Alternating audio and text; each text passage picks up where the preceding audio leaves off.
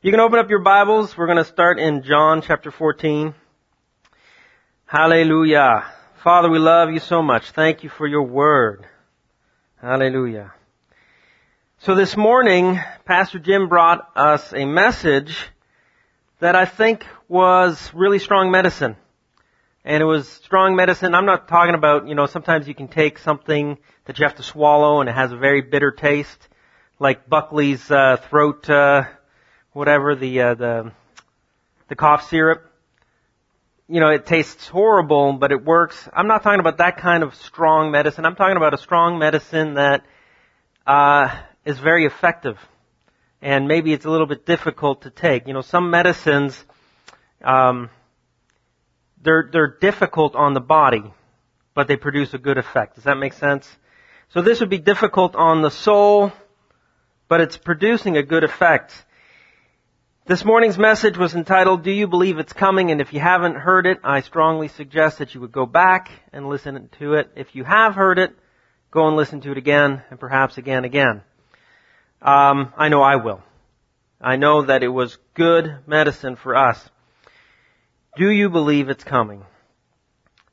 And, and if I were to summarize it in a nutshell, I'd say that in part, what we're seeing in the body of Christ right now is Christians who are in fear because their idols, their exalted idols are failing them.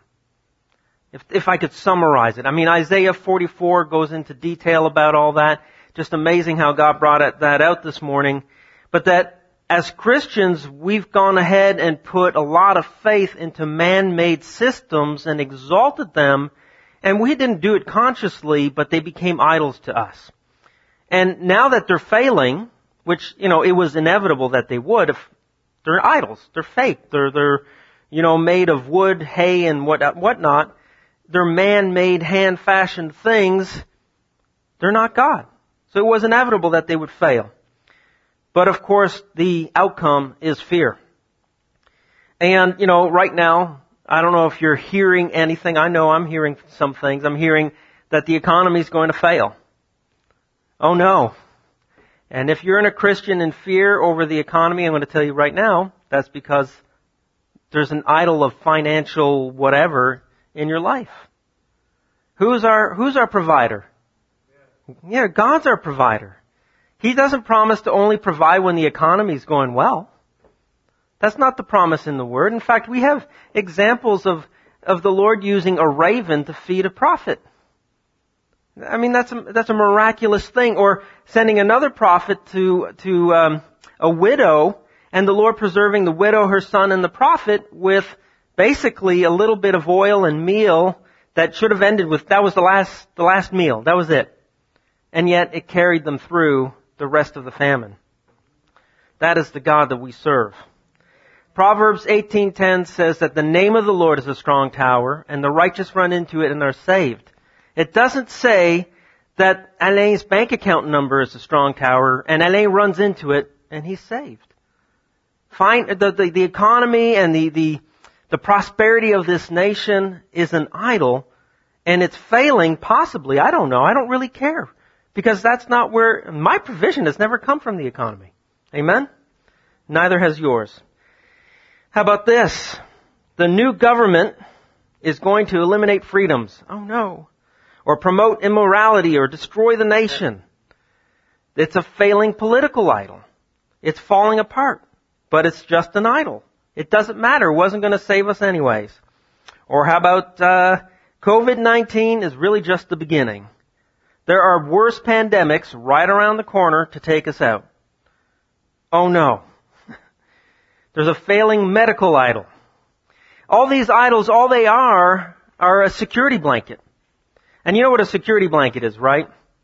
You know, uh, you have a little baby and you give them a blankie and they love that blankie. And every time they go to bed, you give them blankie. And blankie's always with them. And then, you know, the baby starts to get older and blankie's always with them. And whenever they're afraid, what do they grab for? Blankie. It's a security blankie. So imagine a grown adult male, like a 45 year old. He goes into a bank and he's waiting in line and these people bust in with guns and they're going to rob the place and the 45 year old pulls out his security blanket and puts it over his head. Is the blanket keeping him safe? No, it can't. And this is what these, these failing idols are. But because they are things that, as a body of Christ, we've been putting our faith and our trust in, now that they're failing, fear is growing. But we, as a body of believers, are supposed to be living in peace even in times of trouble. That's supposed to be where we live every single day. Amen? As I was praying about what I would minister tonight and just seeking the Lord, he began to bring all this up to me and he brought me back to John chapter 14 and you're, you're there already. Let's go to verse 27. And this is a scripture that I hold on to on a regular basis. Jesus speaking to his disciples, he's about to leave, right? So you can imagine that they have a lot of faith and trust in him and there's a lot of confidence in who Jesus is and there's probably a lot of fear and concern that's beginning to rise up in them because he's saying, I'm about to leave. I'm, I'm going to leave you. I'm not going to leave you orphans, but I'm leaving. But he says, peace I leave with you, my peace I give unto you, not as the world gives, give I unto you. But it's the second part that always gets me, and he says, let not your heart be troubled, neither let it be afraid. He said to his disciples, and by extension he's saying to us, let not your heart be troubled, neither let it be afraid. And really what I hold on to in ter- terms of this being one of my go-to scriptures is that it, there's an imperative in there. There's a command. Alain, do not let your heart be troubled. Alain, neither let it be afraid. It's up to me. He's given me peace, but now I have to take an action in response to having received that peace, and that is that I not allow my heart to be troubled or to be afraid. And another way to be, to say would be to be agitated. And you see, all these things that we keep hearing, for some of us, what it's producing is an agitation on the inside, where you're concerned and worried and concerned and worried and concerned and worried about what will be. What's coming on the horizon? Well, it's like Pastor Jim keeps saying, listen, we've already read the end of the book. We know what Revelation says. There's a lot of bad stuff coming. Yet in the midst of it all, we can, if we are going to pursue it, live in total peace because we, not, we, we do not let our heart be troubled, neither let it be afraid. We choose to not let it be agitated. We choose that. Amen? I can only imagine that in, you know, in Acts chapter 16 we read about Paul and Silas and they've been arrested, they've been beaten, and they're in the stocks and God only knows what's going to come tomorrow, right? And they had an opportunity in that moment to be troubled, to be agitated, to be afraid. What did they do instead? They worshiped. I used to say, you know, they worshiped until God came. Till one day the Holy Spirit corrected me. He said, they weren't worshiping to make me come. They were worshiping because I knew I was on my way. Amen. No matter what we're going through, and we, we sing these songs all the time. You know, I wasn't alone in the fire, you're there with me. And then when we're in the fire, we're like, oh no! Hallelujah! We need not be agitated or troubled. Amen? Okay. Now I don't want to see or hear anything, but I'm going to say this. If you call this your home church and you've been here for at least a year, or you've been watching for at least a year, you know Matthew 4 4. Amen? Luke 4 4, sister verse, exact same thing. It is, man shall not live by bread alone, but by every word that proceeds out of the mouth of God. We hear that scripture so often, and yet, do we truly live it? If we want to live in a state of total peace, we have to start there. We have to live by every word that proceeds out of the mouth of God. The problem with the body of Christ, and there's two problems really, is that so very few Christians actually spend quality and quantity time in fellowship with the Word in terms of the written Word, and in fellowship with the Word in terms of the living Word, the Lord Jesus Christ. How can you know the Word of the Father and live by it if you don't spend time in fellowship with it and pal around with it? We need to be doing that on a regular, ongoing, on purpose basis, far more than we have been. You know, all of last year, 2020, we began to hear about the blueprint and so on, and, and was pointing to a future that was upon, that, you know, that is to come. You know, all these things that we're preparing for in terms of, of a revival, but I'm telling you, it's upon us, okay? And, and, you know, I don't know what your vision of revival was, but it probably isn't going to be, you know, daisies and flowers and rainbows and everything wonderful. It's probably going to be really, really hard in terms of what's going on in the world. But it's going to have a, Uh, a, an effect in terms of what's going on in the kingdom of God here on this earth. And what am I saying? What I'm saying is, there may be really difficult times ahead of us, but we should be able to walk through it in the grace and the peace of God and then see God move in powerful ways and transforming people's lives. Amen? Hallelujah. The other issue with the Word of God in terms of people living according to the Word of God, of course, is so many Christians choose to interpret the Word of God by use of the natural mind, the soul, their emotions, their will, all that stuff. And what that has resulted in is, of course, there are, as a body of believers, we're more acquainted with our safety idols than we are with the Lord. Add to this, we have too many voices. We're supposed to live according to every word that proceeds out of the mouth of God, right? Not by bread alone, but by every word that proceeds out of the mouth of God. That's what we're supposed to live by. But then we add to His voice and to His word all sorts of words coming from here, there, and everywhere. I was, uh, we have, um, we don't have cable at home. We stream our television, and we have a Roku. And, uh, you know, I went to one of the apps on the Roku, and it was uh, a news agency, and I won't tell you which, but the description was, it said, uh, basically the latest news, headlines, and cr- critical analysis. The critical analysis is what made me go, oh. Because you see, it used to be that when they gave us the news, they just gave us the news.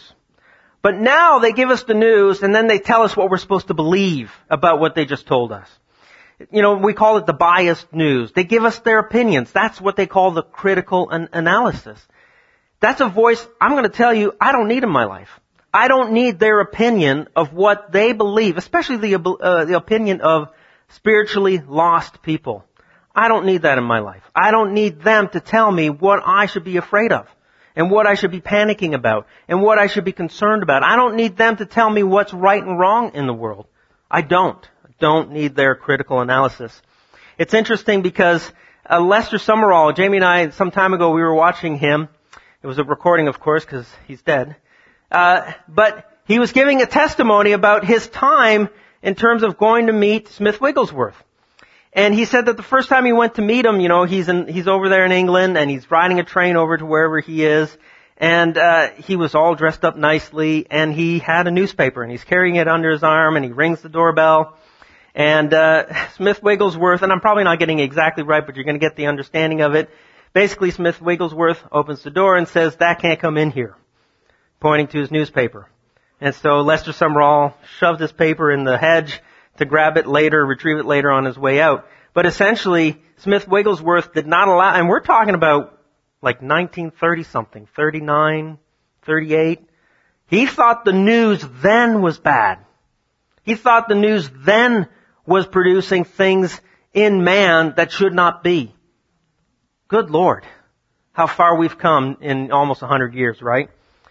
Pastor Jim's saying lately that it doesn't take him very long to read through the Dayton Daily News. I'm not reading that, not reading that, not reading that, because the headline tells him all he needs to know, right? Hallelujah. How about social media? Is that a word that you need in your life? It's, social media is probably the worst thing that's happened to our modern society. Is there anything worse than giving everyone a soapbox from which to broadcast their opinion? Absolutely not. Who, why, why would we sit on our phones, well not literally sit on our phones, but have our phones open to some app or at our computers and just read for hours what other people think about what's going on in the world right now? And let them dictate to our hearts what we should be feeling about what's going on in the world right now. And we'll spend an hour or two or three on these social media sites getting all this word and then we'll give God 15 minutes in the, in Psalms. And we think that we're gonna get peace from that? It doesn't work that way. I'm telling you right now, for me, it's like social media and I are, have, have parted. A long time ago, I was unfriending people on Facebook. I don't want to hear you. I don't want to hear you. I don't want to hear you. You're gone. Now it's like I don't even go on the app. I've been on the app recently a couple times just because my daughter just got married and that's kind of cool I want to share it, but that's it. Amen? I don't need that noise in my life. Why would we want some stranger to fill our hearts with fear and dread over what's going on with COVID-19 or to feel our, you know, fill our, our, our, minds with opinions as to whether or not we should or shouldn't wear masks or what we should or shouldn't. Like why? Why are we letting God do that? How about the voices of friends, families, or peers? We, we have people in our lives who are close relatives or very close friends who shouldn't have a voice in our life. They shouldn't. And you, we need to be attentive to what the Holy Spirit is saying. I'm not saying that you need to cut them out of your life, but there is a point at which maybe you stop listening and hearing what they have to say, and certainly stop seeking their opinion on certain matters. Amen? I have two older brothers. And as a little boy, you know, growing up with two older brothers, whatever they said, that was it. That was gospel, if you will. But there came a point where I grew up and I began to seek the Lord for what was truth. And that's not to say that my brothers don't know truth and have some truth and so forth, but you understand what I'm saying? That if my brothers were to speak something that is ungodly, I shut them off, even if they're my brothers. And I love them. Does that make sense? So if you have an older sibling, that you shouldn't be speaking, and I, this is for somebody, I don't know who, but if you have an older sibling who's speaking into your life, and maybe you're a teenager and you have a, an older sibling, they're not the one you should be following, okay? And if you know they're saying something that's contrary to the Word of God, don't receive it. You know better. Amen? We would do well to eliminate these external voices. They're not helping us. We're supposed to live according to every word that proceeds out of the mouth of God. Amen? How about we give more time to what He's saying than to every other voice? And of course, add to all this, there's always Satan. He's always there. He's the, the great deceiver. His tactics always the same. Discredit what God has said, twist what God has said, reinterpret what God has said. You know, in Mark 4, we, Jesus shared the parable of the sower of the seed. And he taught his disciples saying, the sower sows the seed, the seed is the word. And then of course he gives us, you know, all these different uh, types of soil in, upon which the seed falls. Right? We understand that. That seed, that word, and what kind of fruit it produces. Well, Satan, he's the great counterfeiter. He's sowing seed too. All the time. He's sowing word all the time. And if we allow that seed of word deception into our lives, it's going to produce f- fruit in our lives. In the same way that this, the Word of God will produce fruit, produce uh, 30, 60, 100, Satan wants to do the exact same thing. And if we have soil that's conducive for, to deception, then that's when we produce a lot of seed. When we entertain the serpent, when we entertain Satan, the outcome always remains the same. We allow the root to take hold, and we begin to doubt what God has said.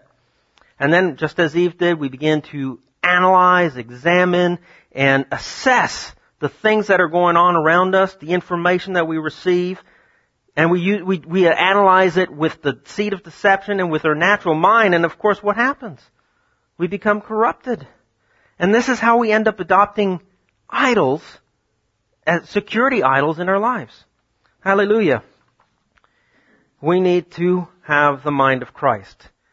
Turn with me to 1 Corinthians second chapter, please. Praise the Lord. So how are we going to deal with this? See, at this point,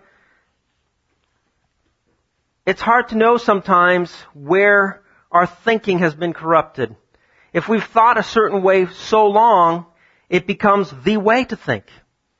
You know, it's funny when two people get married, a lot of times they enter into a marriage with different ways of doing things. And both ways are the right way. Why? Because it's the way it's always been done. And so it's hard to come away from the right way when it's the way that's been ingrained in your thinking. So let's go here down to uh, 2 Corinthians, uh, sorry, 1 Corinthians chapter 2. We'll just start here in verse 9. But as it is written, eye has not seen, nor ear heard, neither have entered into the heart of man the things which God has pre- prepared for them that love him. But God has revealed them unto us by His Spirit, for the Spirit searches all things, yes, the deep things of God. For what man knows the things of a man save the Spirit of man which is in him? Even so the things of God knows no man but the Spirit of God. Now we have received not the Spirit of the world, but the Spirit which is of God, that we might know the things that are freely given to us of God. Which things also we speak not in the words which man's wisdom teaches, but which the Holy Ghost teaches, comparing spiritual things with spiritual. But the natural man receives not the things of the Spirit of God, for they are foolishness unto him. Neither can he know them, because they are spiritually discerned. But he that is spiritual judges all things, yet he himself is judged of no man. For who has known the mind of the Lord that he may instruct him? But we have the mind of Christ. Amen? Amen.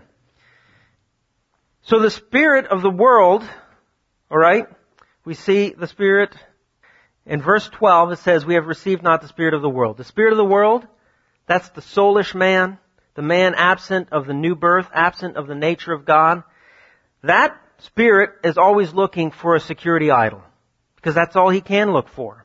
He can't understand the things of God, and so he tries to make sense of what's going on around him and create a place of security for himself.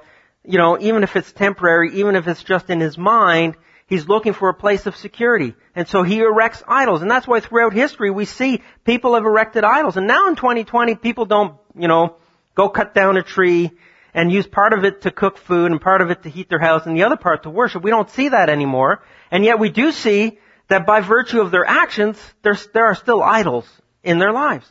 Right? And, and, and really, we've just detailed some of them just a few moments ago. The natural man has idols. And so if there are idols in a Christian's life, it's because we're not living always according to the nature that we've received. It's like we go back to a default of the natural mind, the natural way of thinking, and I think, okay, I'll be safe if my bank account is fat. If my bank account has, has lots of money in it, I'll be okay. And then of course, the world economies crash and crumble and your bank account is worthless. Because nobody cares about what was, you know, the numbers on a line in your bank account. They mean nothing. But yet God is still a provider in the midst of that kind of world. Amen. So let's go back here. Verse 9 it says, As it is written, eye has not seen nor ear heard, neither have entered into the heart of man the things which God has prepared for him, for, for them that love him. Sorry, I'm just checking the time here. Ah. So, some people have incorrectly taught that we can't know the things that God has prepared for us. That's error. If we leave this in context, Paul is talking about the mysteries of God, and he's talking about that this is an Old Testament prophecy, but he goes on in verse 10, but God, okay? Nobody know, knew all these things, but God has revealed them. These things that were unknown, these mysteries, God has revealed them. How did he reveal them? By his Spirit. And of course, in our Bibles, the King James puts a capital S on there. It's not by the Holy Spirit that these things are revealed, but by our new nature, by the life that we have given, been given. Okay? Why? For the Spirit. Again, it should be a lowercase s referring our, to our new nature, the life that we've received. For the Spirit searches all things, yes, even the deep things of God. The Holy Spirit does not need to search out the deep things of God. He already knows them. It'd be kind of like uh, a scavenger hunt, and you got to find a hidden treasure, but you already know where the treasure is. Where's the fun in that? There's no fun. In the Holy Spirit does not play that game, okay? So this is really referencing our new nature that has the capacity to search out the deep things of God. That's what He's given us. An ability and a capacity to know Him and to know these mysteries. Hallelujah. And again, of course, we continue verse 12. We have not received the Spirit of the world, that's of course not referencing a, a world counterfeit Holy Spirit. It's talking about a death nature, a sin nature that can't know the things of God. We know the things of God. Hallelujah. But I want to go here just for a moment to verse 14. It says here, the natural man receives not the things of the Spirit of God. And really what I want to stop on here for a moment to talk about is the fact that we as Christians have a choice every single day. Every time we're presented with any new information, we have a choice whether we're going to measure and analyze that information by use of the natural man, the soul. I'm going to use my intellect. I'm going to try to understand this based on what I already know and understand about things and so on. I'm going to allow my emotions to inform how I'm going to deal with this and so on. I have the choice to go by the natural way of doing things or I have a choice to stop and say, okay, Holy Spirit, I know I, you, you are here with me and I know I have a nature to search the things of God, to understand and to know what you have to say about this. Because I want to live according to every word that proceeds out of the mouth of God, even when it comes to things like the politics in this nation. I want to know what God has to say about this because I'm going to live that way. Amen? That's the thing about a Christian is that a Christian can always go back to the natural, and we know they can go back to the natural mind because they do it so often. We see it so often, don't we? Hallelujah. Jesus help us. Just give you an example. You know, in terms of all this COVID-19 stuff, there is so much information out there that we could avail ourselves of. So much. There are so many studies on what's going on with COVID-19. Do you know that there are countless, well, countless, I'm sure somebody could count them. I don't know how many there are. There are many, many, many, many studies on positive asymptomatic people. Some studies say that you can be positive for COVID, asymptomatic, and still be contagious. And there are many studies that say the opposite, that you can be positive, asymptomatic, and nobody's going to get anything from you.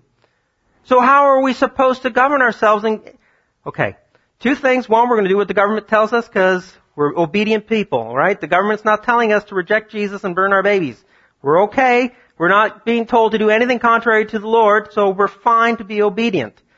The other thing is we're just going to be at peace knowing, hey, it doesn't matter. Wear a mask, don't wear a mask. What difference does it make? Why is this the hill people want to die on? I don't understand. The people are really, really angry about the mask. Where were you when they were introducing abortion on demand? Why weren't you screaming so loudly then? That was a much bigger cause, okay? Hallelujah.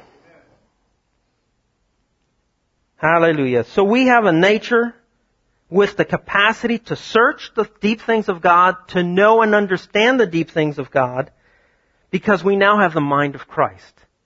But we have to choose it. We have to choose to live according to that mind. It's a choice. Turn with me now to Romans 8. We're going to close here. Hallelujah. Alain, I don't know how to live according to the mind of Christ. Let's go to verse 26. Likewise, the Spirit also helps our infirmities. For we know not what we should pray for as we ought, but the Spirit itself makes intercession for us with groanings which cannot be uttered. The Holy Spirit also helps our infirmities. Hallelujah. He also, meaning there's something else helping our infirmities, we've already seen it. It's our new nature. The life that we've received is dealing with the infirmities, but we need help, and that's where Holy Spirit comes in because we need help. Hallelujah. I don't know how to, I don't know how to even approach this. I don't even know what the problem is. You know, if you have a computer with bad programming, that computer cannot fix itself. That computer needs an external party to come in and to reprogram it so that it can run properly. That's Holy Spirit to us. See, we've allowed bad programming because we've listened to the social media and we've listened to the news media and we've listened to friends and neighbors and family and a whole bunch of people speaking things that were not the Word of God. We've allowed those things in and corrupted our programming. Now we need the Holy Spirit to come in and to help us. Praise the Lord. But again, it's a choice because I get to choose how much or how little of praying in tongues I'm actually going to do. Wow. I'm going to spend more time on all these other things than I am praying in tongues. Why? Because I'm lazy. I don't know. Likewise, the Spirit also helps our infirmities, for we know not what we should pray for as we ought, but the Spirit itself makes intercession for us with groanings which cannot be uttered. And he that searches the hearts knows what is the mind of the Spirit, because he makes intercession for the saints according to the will of God. And we know that all things work together for good to them that love God, to them who are called according to his purpose. Holy Spirit knows what is going on in our hearts, and he knows how we think and how we believe. Holy Spirit knows where these thoughts and beliefs are contrary to the mind of Christ. He sees those seeds that have been sown and taken root, those seeds sown by the enemy. He intercedes for us according to the mind of Christ. Hallelujah. And the Holy Spirit causes us to know the mind of Christ. He teaches us the mind of Christ and then we have the option. Because it's still always an option for us. God never takes away our free will. We can pray in tongues 12 hours out of every day. And at the end of those 12 hours, we still have the choice to say, yes, I'm going to be obedient, or no, I'm going to do whatever I want anyways. Isn't that amazing? When we come to the place of choice, that's when we put the flesh on the cross. We have to mortify it. And there's where we bring in fasting. Amen? Just closing here. Hallelujah. He who searches our hearts knows the mind of the Spirit. Holy Spirit is enabled to make intercession for us according to the mind of Christ. Hallelujah. Simply being born again is not enough to possess the mind of Christ. You know, there's a difference between owning something and possessing it. Okay? You could own a boat and then someone else stole it. Do you still own it? It's still your boat. Your name's on the ownership, but somebody else is the one joyriding it out on the ocean. You don't possess it. So we can have the mind of Christ, but to possess the mind of Christ is a whole other story. Amen? How do we do it? Pray in the Spirit and follow that leading. Hallelujah. So, let not your heart be troubled, neither let it be afraid. That's up to us to do. Hallelujah. The Lord is our strong tower not all these failing idols. And if we're going to be obedient to the Holy Spirit and allow Him to pray through us, we're going to find ourselves in a place of choice once again to whether or not we're going to be in fear over all these things or if we're going to live in peace. But if we can just shut all these voices down, all these external voices that are not speaking the Word of God, I'm telling you right now, it'll go much better for us. Amen? Hallelujah. All right, let's pray. Really sense that the Lord is saying that there are going to be some really difficult times ahead. But it's times like these when we're going to get away from it all and just isolate ourselves with Him that we are going to find times of refreshing and strength to be able to endure no matter what comes. And really tonight, take the, the word for what it was intended in terms of a warning to get away from those things that trouble, that agitate, that cause you to be afraid. You know, when it comes to social media, there's a tendency to find people who think the way we think. And so they just reinforce incorrect thinking and then, of course, we bump into people who don't think the way we think, and then we get all agitated and frustrated and angry. That's not where we should be living. Hallelujah. So go ahead and rise, please. Stand with me as we close. Hallelujah. Just let the Holy Spirit guide you when it comes to those things. Obviously, we need to get some news somewhere. I don't know where you get it, where you can't where it's never biased in one way, shape, or another. But you know, we need some news. Maybe you get it because at some point, you know, we got to learn or hear, you know, the governor's uh, new rules. Well, where we're going to hear about it? Well, generally, the news tells us, right? But just be prayerful about it. Father, we love you so much. We thank you, Lord, that you love us. And that, Lord, that you have chosen to reveal your Son to us and that reveal yourself to us through your Son. Thank you for sending us, Holy Spirit, and thank you for our salvation, that our eternity with you is on the horizon, Lord. We're so looking forward to that final adoption. Lord, we give you all the glory, all the praise, and all the honor. Amen.